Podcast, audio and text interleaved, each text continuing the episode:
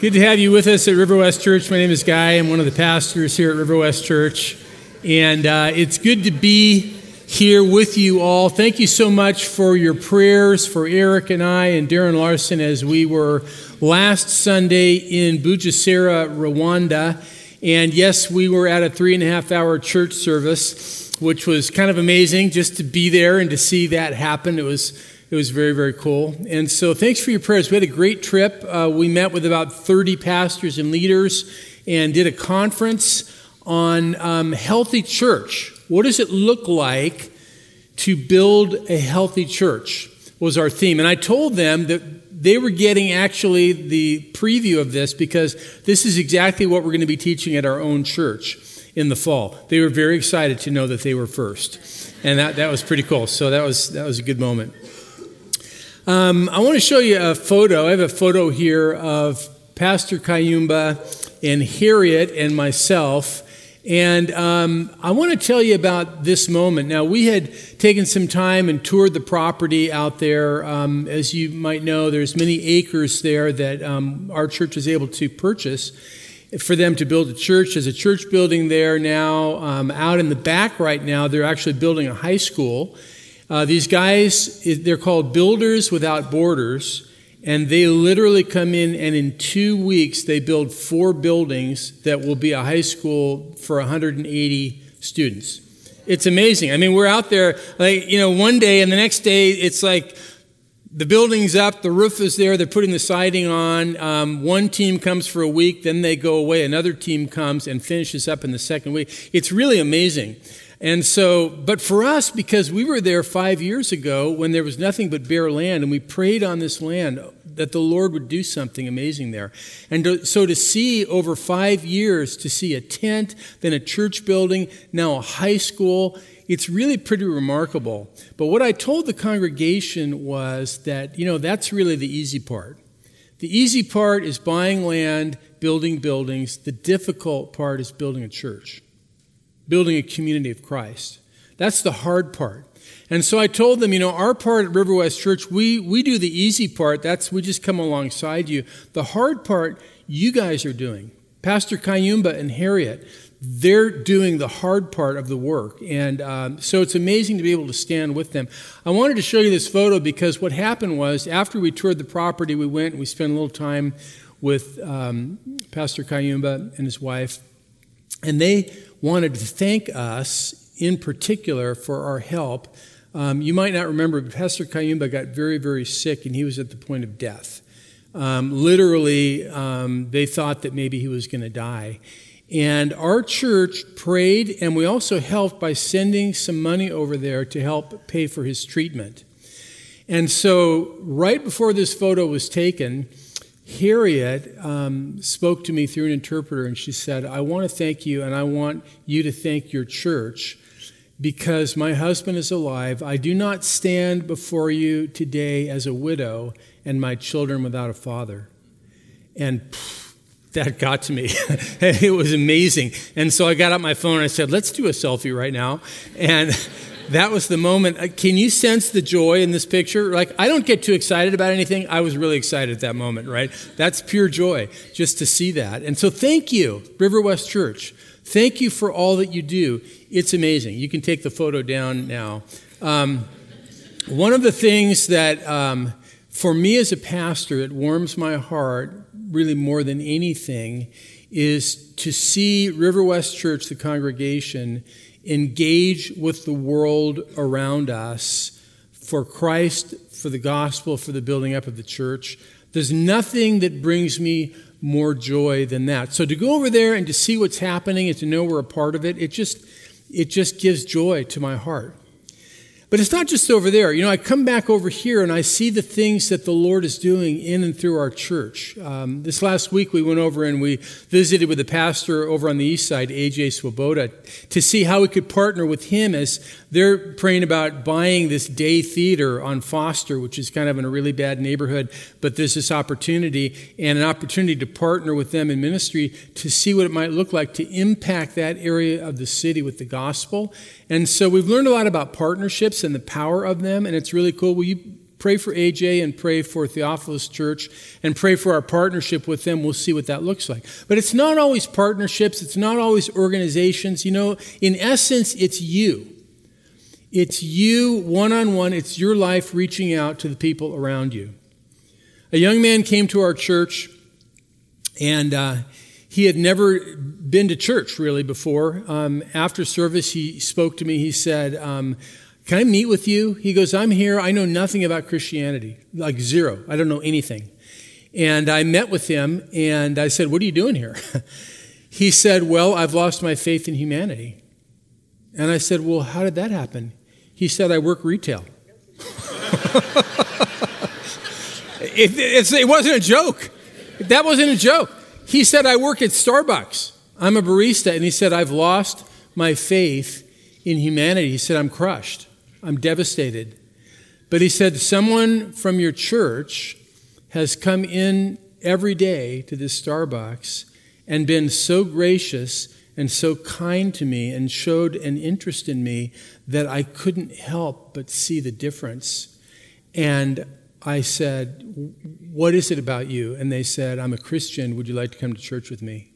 And they came to church. How powerful is that? You see, it doesn't, it, yeah. I mean, okay, that's. That's just you. That's just that's just every member of our congregation. Just just reaching out, just being on mission, just understanding the power of Christian love and Christian witness anywhere we are. We can band together and we can do great things with other Christians and organizations. We can do great things by going across the street or going into Starbucks and just being a Christian where we live. And that's exciting. It's beautiful. Hey, we're going to open the scriptures. So if you need a Bible, raise your hand, grab a Bible, and uh, we're gonna we're gonna look into the scriptures this morning. Oh, before I forget, I wanted to tell you something that happened at, at the church in Bugesera, which I thought was kind of funny. Pastor Kayumba was introducing me, and uh, they're really into River West Church there because there's been such a great partnership. And so he's going on and on. He's introducing me, and he's saying, you know, this man, Pastor Guy, he's come over here, and he said, I want to introduce him. I want you to know that Pastor Guy, I consider him to be a senior pastor of our church. And I went, How cool is that? when I'm no longer the senior pastor of River West Church, at least I'll be the senior pastor of New Life Bible Church in Bugesera, Rwanda. So that was exciting. And then he said something about Christopher, and the entire congregation broke into spontaneous applause. And I thought, what's up with this? All right. I get the honorary title, but Christopher is a rock star in this place. It's, I don't know what's up with Christopher, but man, they love that guy over there. So that was kind of a cool story. Hey, if you grab that Bible, I'd like you to open up to the Gospel of John this morning. There are only two places in the New Testament that refer to the joy of Jesus Christ. There's just two places. Now, I find this fascinating. I've checked and I've checked and I've checked. I've got, there's got to be more. There's only two places in the New Testament that refer to the joy of Jesus. The first is in the Gospel of Luke, and it's a passage where Jesus is rejoicing because the Heavenly Father has revealed something to his disciples, very important. And it says that Jesus rejoiced in his spirit because the disciples basically they got it and, and that, that brought him joy. The only other place that refers to the joy of Jesus is in the Gospel of John, and it is in what we call the upper room discourse, which basically goes to John 13, 14, 15, 16, and then, and then his prayer, like his, his final prayer in chapter 17. So it's this big section of Scripture. And this is where we come to the epicenter of the joy of Jesus. In fact, in those chapters, the word joy is mentioned seven times. Seven times. Jesus refers to his own joy. It doesn't just say that he rejoiced about something, he actually talks about his own joy in the passage that we're going to look at today. And so I want today to talk about the joy of Jesus and what it means for us in our lives. I'm going to show you an amazing passage. It's in John chapter 15, in verse 11. And we're going to look at more verses than that in this context, but I just want you first to kind of fasten your eyes on this really amazing verse. John 15, 11, Jesus says, These things I have spoken to you, that my joy might be in you, and that your joy might be full. All right, that's our theme verse for our study this morning. Everything surrounds that verse. These things I have spoken to you that my joy might be in you and that your joy might be full. The thing that is so striking about this statement of Christ is that it seems so completely unexpected and out of place with what is happening all around it. As I said, this is what we call the upper room discourse or the farewell speech of Jesus. Jesus is speaking these words on the night that he's betrayed by Judas. He's speaking these words just hours before he'll go and be tortured and crucified on the cross. The cross is coming. Every single person in the room is troubled, including Jesus. In fact, if you look at chapter 13, after the foot washing, it tells us in chapter 13, verse 21 after these things, Jesus was troubled in his spirit and testified, Truly, truly, I say to you, one of you will betray me. Everyone in the room is troubled. Jesus is troubled. He's deep in his spirit. He says, Someone here is going to betray me. One of you will betray me. Uh, uh, course, then all the disciples are troubled and they begin to say, Well, is it I? Is it I? Who is it? Who's going to betray you? They're deeply, deeply troubled. So much so, in fact, that in chapter 14, Jesus says, Let not your hearts be troubled. you believe in God, believe also in me. He knows they're anxious, he knows they're troubled. Later in this chapter, actually in chapter 15, Jesus is going to tell them that if the world hates you, know that it hated me before it hated you. So now he's going to project into just days from now, and he says, You know what?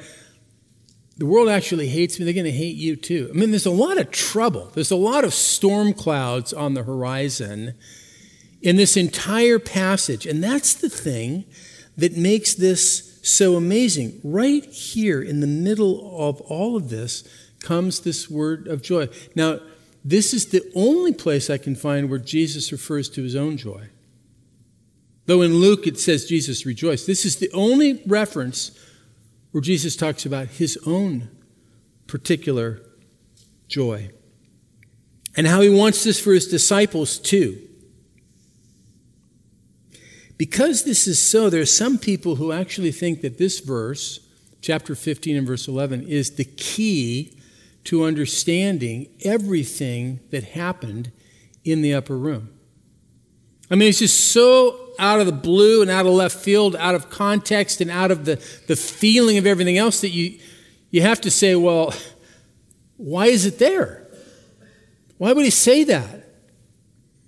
In fact, he didn't just say it once, he said it again. And the second time he said it, he said it in a prayer to his heavenly Father in John 17. You can find it in John 17, 13, in what's called the high priestly prayer of Jesus. It's the longest prayer recorded of Jesus, and it's pretty amazing. Jesus says in John 17, 13, But now I am coming to you, and these things I speak in the world, that they might have my joy fulfilled in themselves. So Jesus said it again. He said, Everything that's going on here, you know what it's really about? I'm giving this speech not just to explain details or information or talk about the trouble and all this. I'm giving this speech so that they might know what my joy is and that they also might have this joy. So there's an insight for us here about Jesus, and there's also a promise. There's a promise. Don't you think that Jesus, when he said these words, he wasn't just talking about the disciples, these words are recorded for us. He, he wants us to have this joy.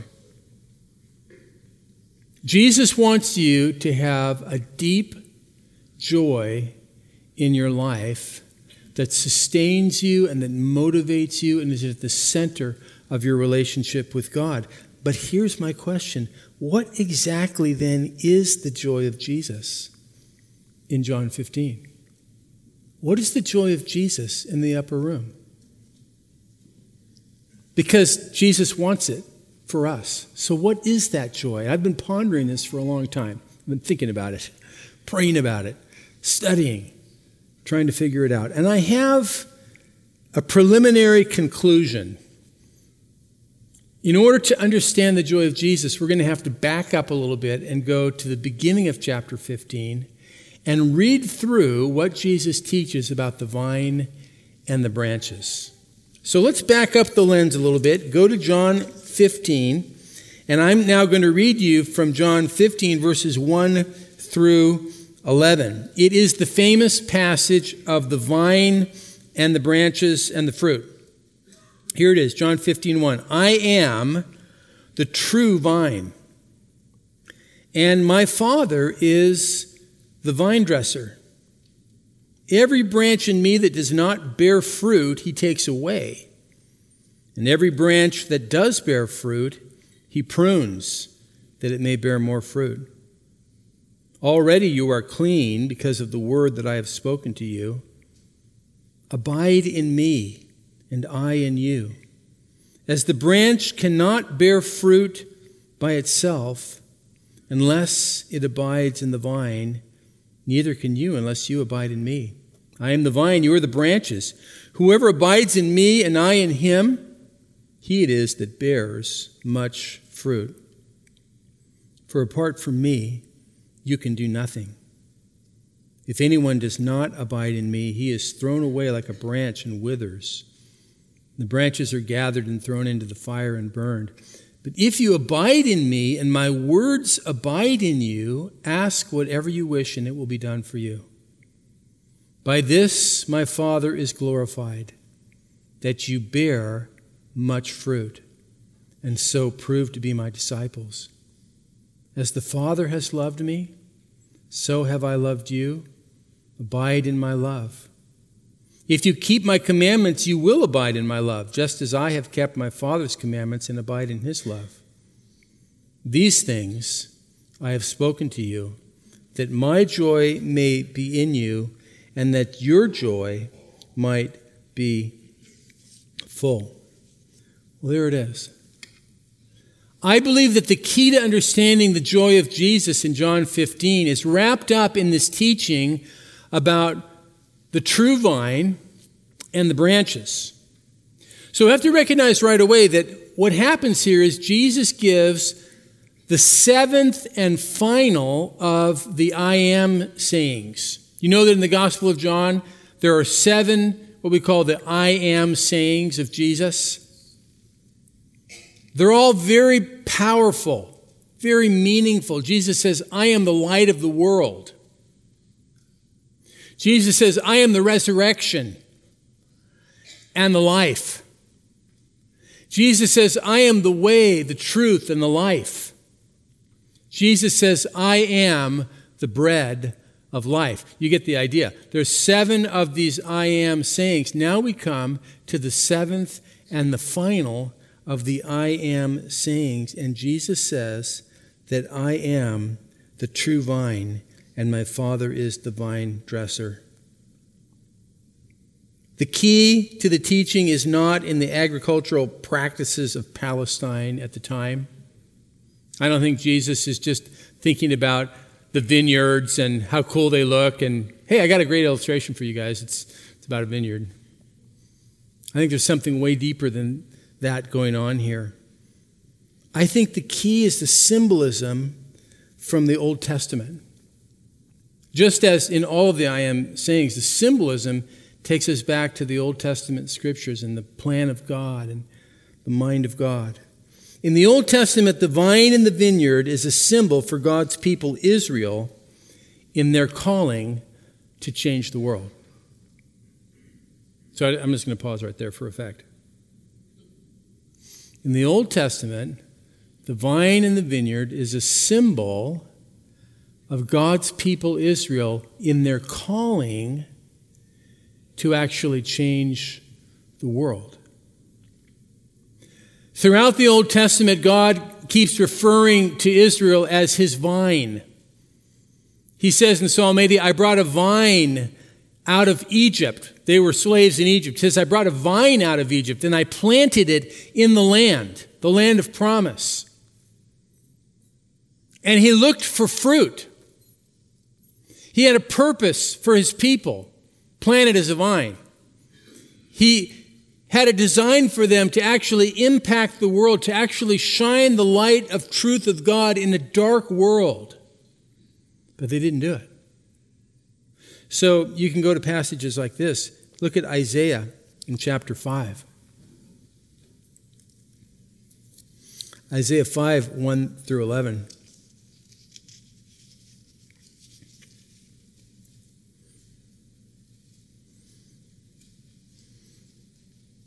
Isaiah says, Let me sing for my beloved my love song concerning his vineyard.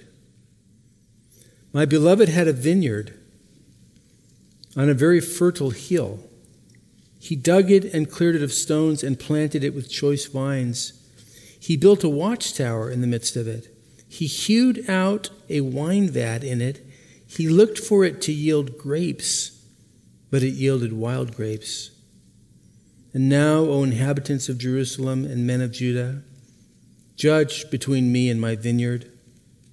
What more was there to do for my vineyard that I have not done for it? When I looked for it to yield grapes, why did it yield wild grapes? And now I will tell you what I will do to my vineyard. I will remove its hedge, it shall be devoured. I will break down its wall, it shall be trampled down. I will make it a waste.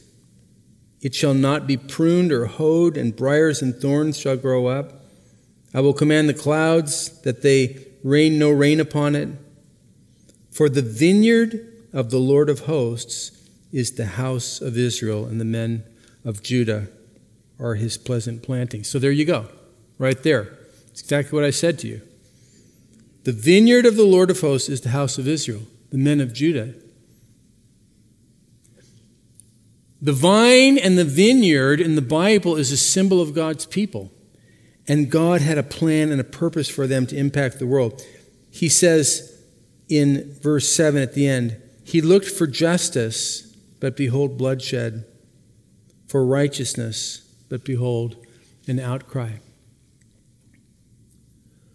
The heart of God was to plant His people in the world to actually bring righteousness and justice and God's kingdom and a witness to the truth of who God is in the world.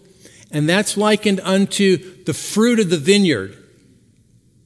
But it didn't turn out that way.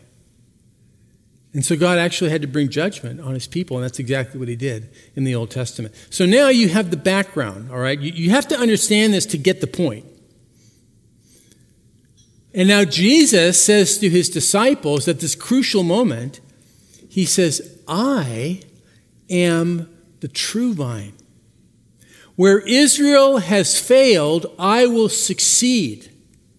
The mission that God had for his people Israel, I take up that mission now. God planted a vine that he wanted to impact the world for good and for righteousness and a vision of God but it failed. And so he says, Now I will become that vine. I will be the true vine. I will be the witness.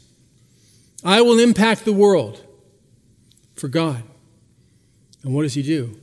He invites his disciples now in this upper room to join him. He says, I am the vine, and you are the branches. And what's the goal? Fruit.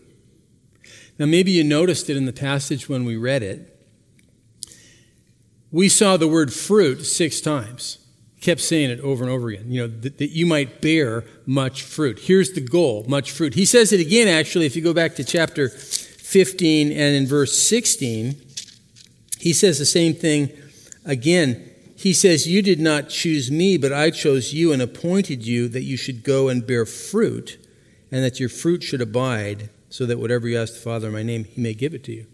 Fruit, fruit. So, out of all those references, we have eight times he talks about fruit.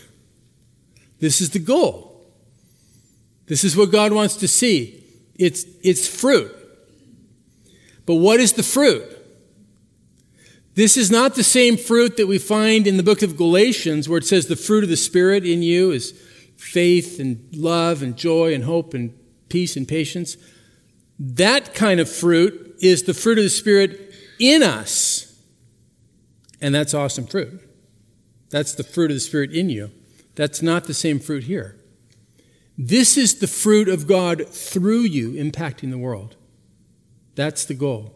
Fruit that impacts the world. Fruit in the world for the purpose, the cause, the mission of God in the world. This is what I believe. I believe that the joy of Jesus in John 15 is the joy of living on mission for the purpose of God and the glory of God. That's the joy of Jesus in John 15. And it's taken me a long time to sort of come to grips with this. Because for so many years in the church, I, have heard teachings about this that are very introspective. God wants to, to bring fruit in my life, in me. It's sort of like the fruit of the Spirit. God wants me to abide in Jesus, and so I'm having this communion experience with Jesus, and that's what this passage is about. Well, I think it's about that, but it's about more than that. It's fruit that impacts the world and that brings glory to God. That's the mission of Jesus, and now Jesus is calling his disciples into that mission. Why does Jesus say this? Because this is his deepest joy and he wants to share it with us. What's the deepest joy of Jesus? The deepest joy of, of Jesus is his mission in the world. Jesus said, I've come to seek and save that which is lost. The joy of Jesus is to do that. What's the deepest joy of Jesus? It's to go through the cross and to come out victorious on the other side that he might save lives, that he might save the world. In fact, I'll show you another verse that confirms that. How about Hebrews chapter 12, verses 1 and 2? It says, Therefore, since we are surrounded by so great a cloud of witnesses, let us lay aside every weight and sin which clings so closely. Let us run with endurance the race that is set before us, looking unto Jesus, the founder and perfecter of our faith who for the joy that was set before him endured the cross, despising the shame, and is seated at the right hand of the throne of God. It's another one of those rare verses that really describe the inner workings of the joy of Jesus. Let's look unto Jesus. Jesus, because of the joy that was set before him, he endured the shame of the cross. And what was the joy on the other side of the cross? It was you. It was me. It was my neighbor. It was a hurting world. Jesus went to the cross for the sins of the world.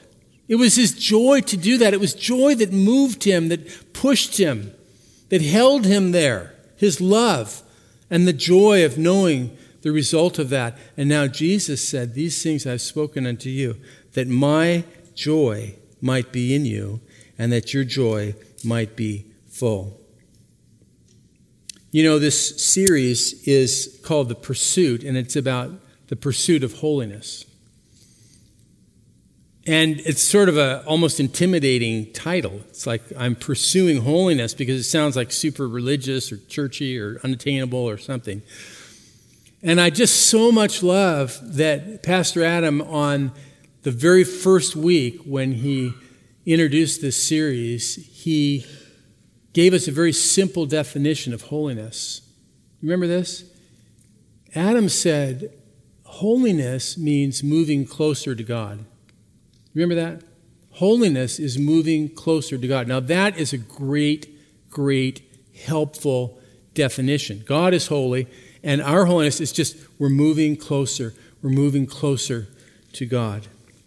Here's what I've learned you cannot move closer to God without also moving into the mission of God. You cannot.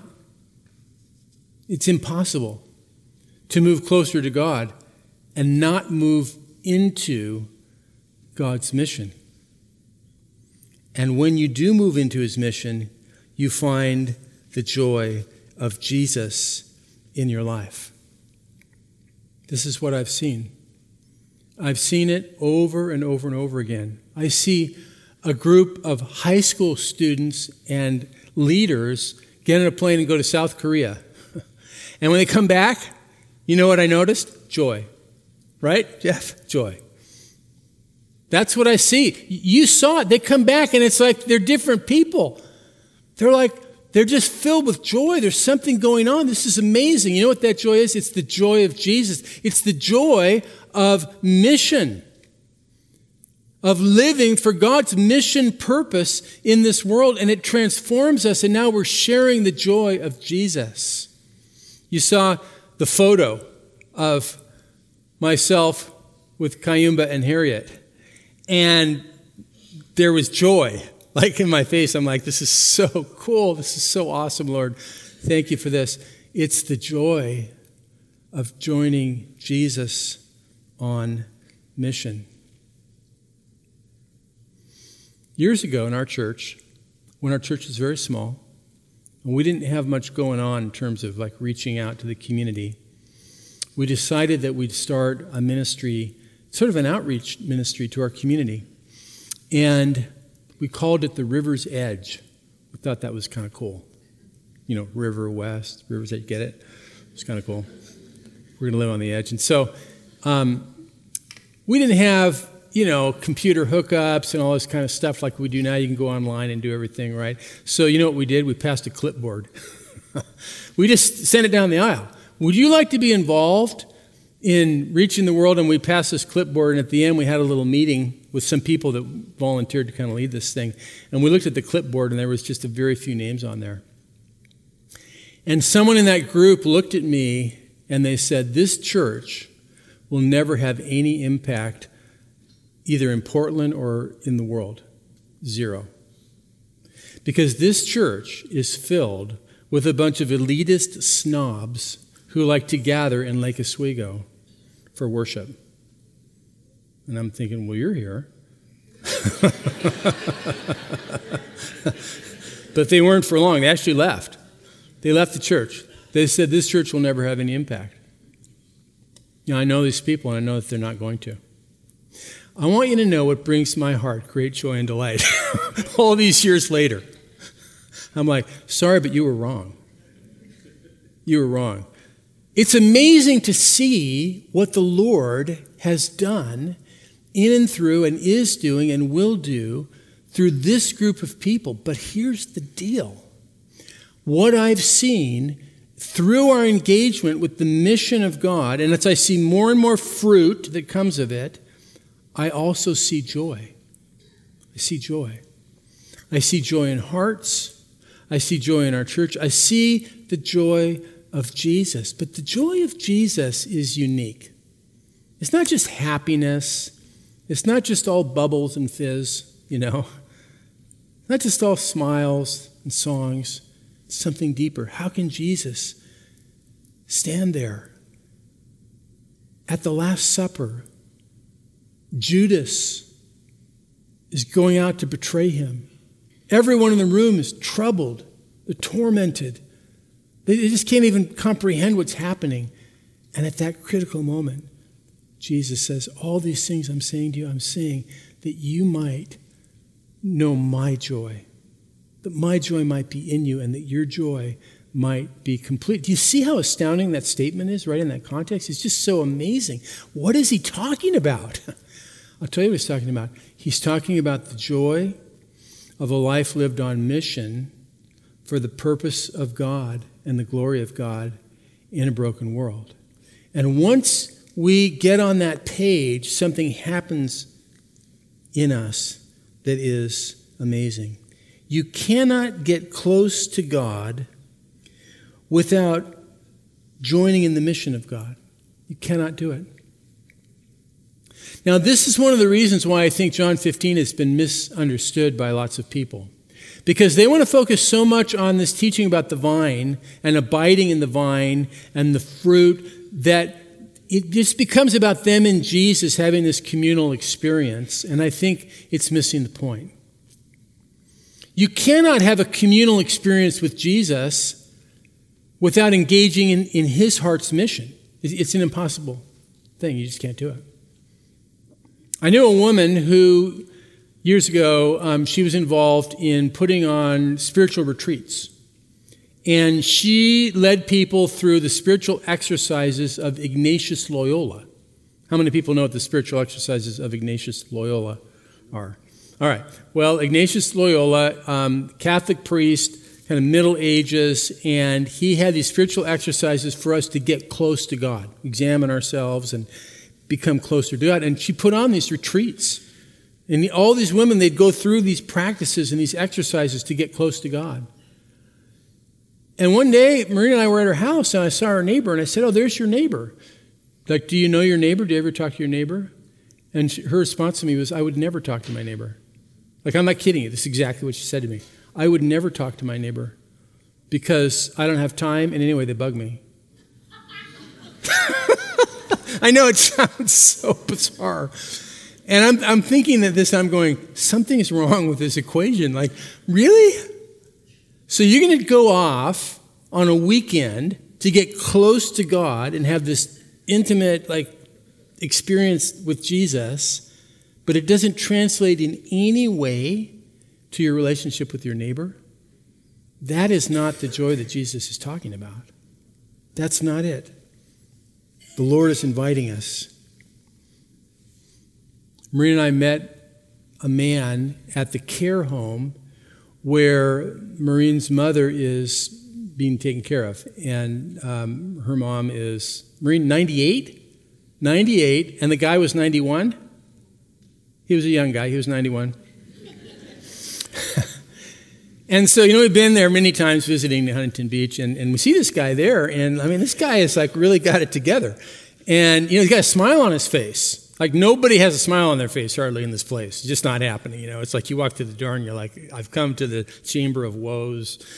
And uh, this guy is smiling. He has a Bible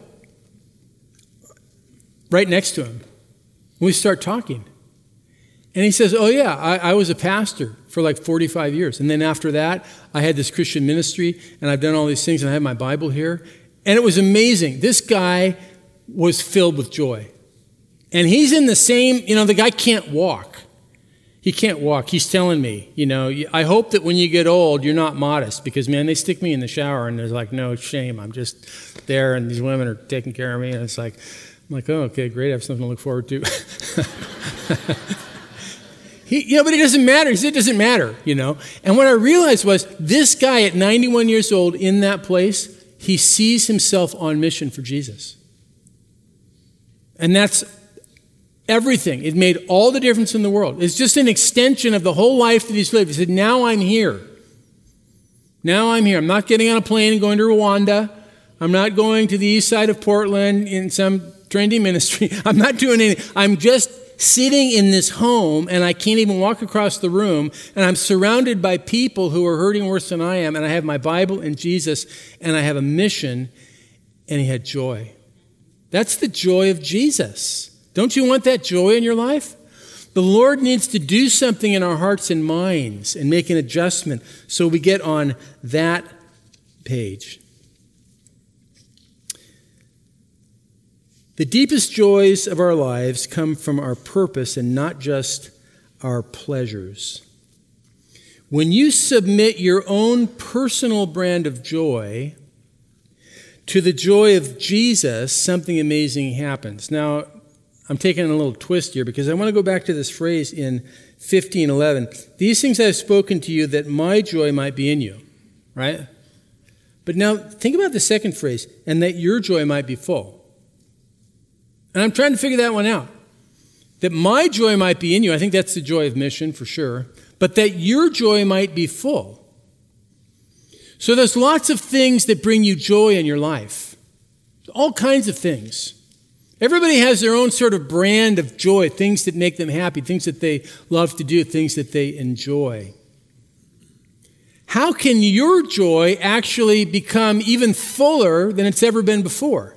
When you submit your brand of joy to the lordship of Jesus for his purpose and his mission, all of a sudden, that joy, your particular joy, becomes full and complete. I was thinking about an illustration of this today, and uh, I, my mind went back to a guy named Jose Luis. Some of you are going to remember Jose Luis. He used to play keyboard at our church years ago. And the guy is just like super amazing. He's just a super amazing guy, personality.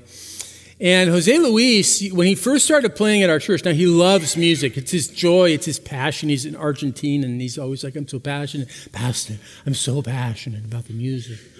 You know, I had to keep him from standing on the keyboard, you know, during the service, like just mellow out. Um, it was great. Every day on Sunday morning, after service, between services, he'd come and talk to me about the music. Oh, it wasn't good enough. We got to change this. This wasn't right. We got to make it better, you know. I'm like, okay, but, you know, mellow out. No, no, no, this is my passion. I have to do this. Something happened. We studied the book of Ephesians in our church. And after about four months, he came to me and he said, I get it. I get it. It's about Jesus, it's about the gospel, it's about the power of God. And I never heard him obsess about the music again. Between services, he came to me and he opened his Bible. And he said, Pastor, I have a question for you from the book of Ephesians. Pastor, I've seen this in Scripture. It's so amazing. It's so beautiful. And you know what? He still had his joy in music. He still used his gift in music, but now it was changed. Now his joy was actually made full because it was brought under the lordship of Jesus in his life. I think that's what's going on in this passage. There's so much more. We're going to run out of time because we're having communion today. I'll just, I'll just leave you with one last idea. When you read this passage, go home and read this passage this afternoon. And I want you to notice what Jesus says about keeping his commandments keeping his commandments, obedience. The second dimension, I think, of the joy of Jesus is the joy of obedience. Obedience to the word and to the will of God. Now, that's going to strike people in Portland as being weird because the word obedience isn't a happy word, right? We don't obey anybody or anything except for our own personal choices and our own inclinations. Anything beyond that is oppressive in Portland, Oregon.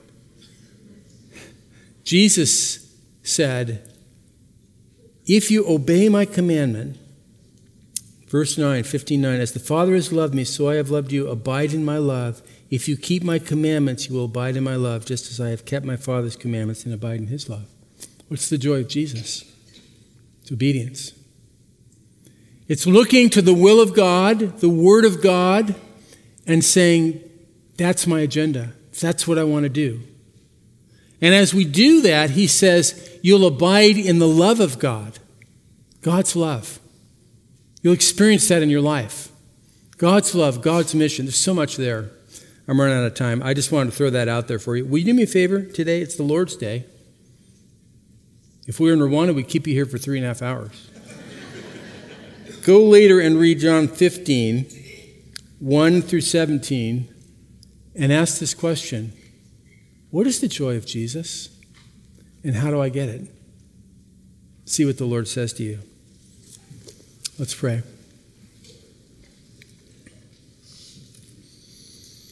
Hmm. Father in heaven, I'm thankful for what you're doing in our world, what you're doing in our lives, um, through in and through River West, both near and far. It's beautiful. But more than any of that, I thank you for Jesus. I thank you for your word.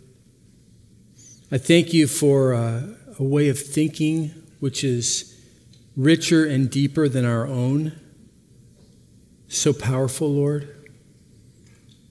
Would you, Lord, by the Holy Spirit, teach us the way of Christ? May we hear the promise that these words are spoken that we might have the joy of Jesus in us and that our joy might be full. May we live for more than our pleasures and our own agenda, but may we live lives on mission for you, for the gospel, for Christ in a broken world. And Lord, may we bear fruit for your glory because of it. May we see much fruit, Lord. That's your desire. And I pray that will happen, Lord, more and more. And then we'll just rejoice in that, Lord. And we'll acknowledge you for your power and your goodness. Thank you, Lord. We pray in Jesus' name. Amen.